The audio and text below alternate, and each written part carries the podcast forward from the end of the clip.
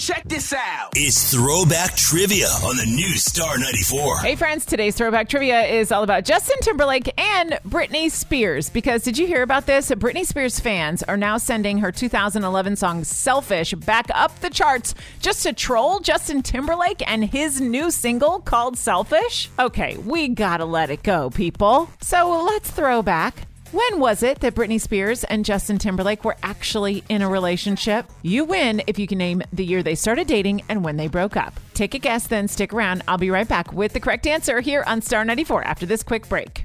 We get it. Attention spans just aren't what they used to be heads in social media and eyes on Netflix. But what do people do with their ears?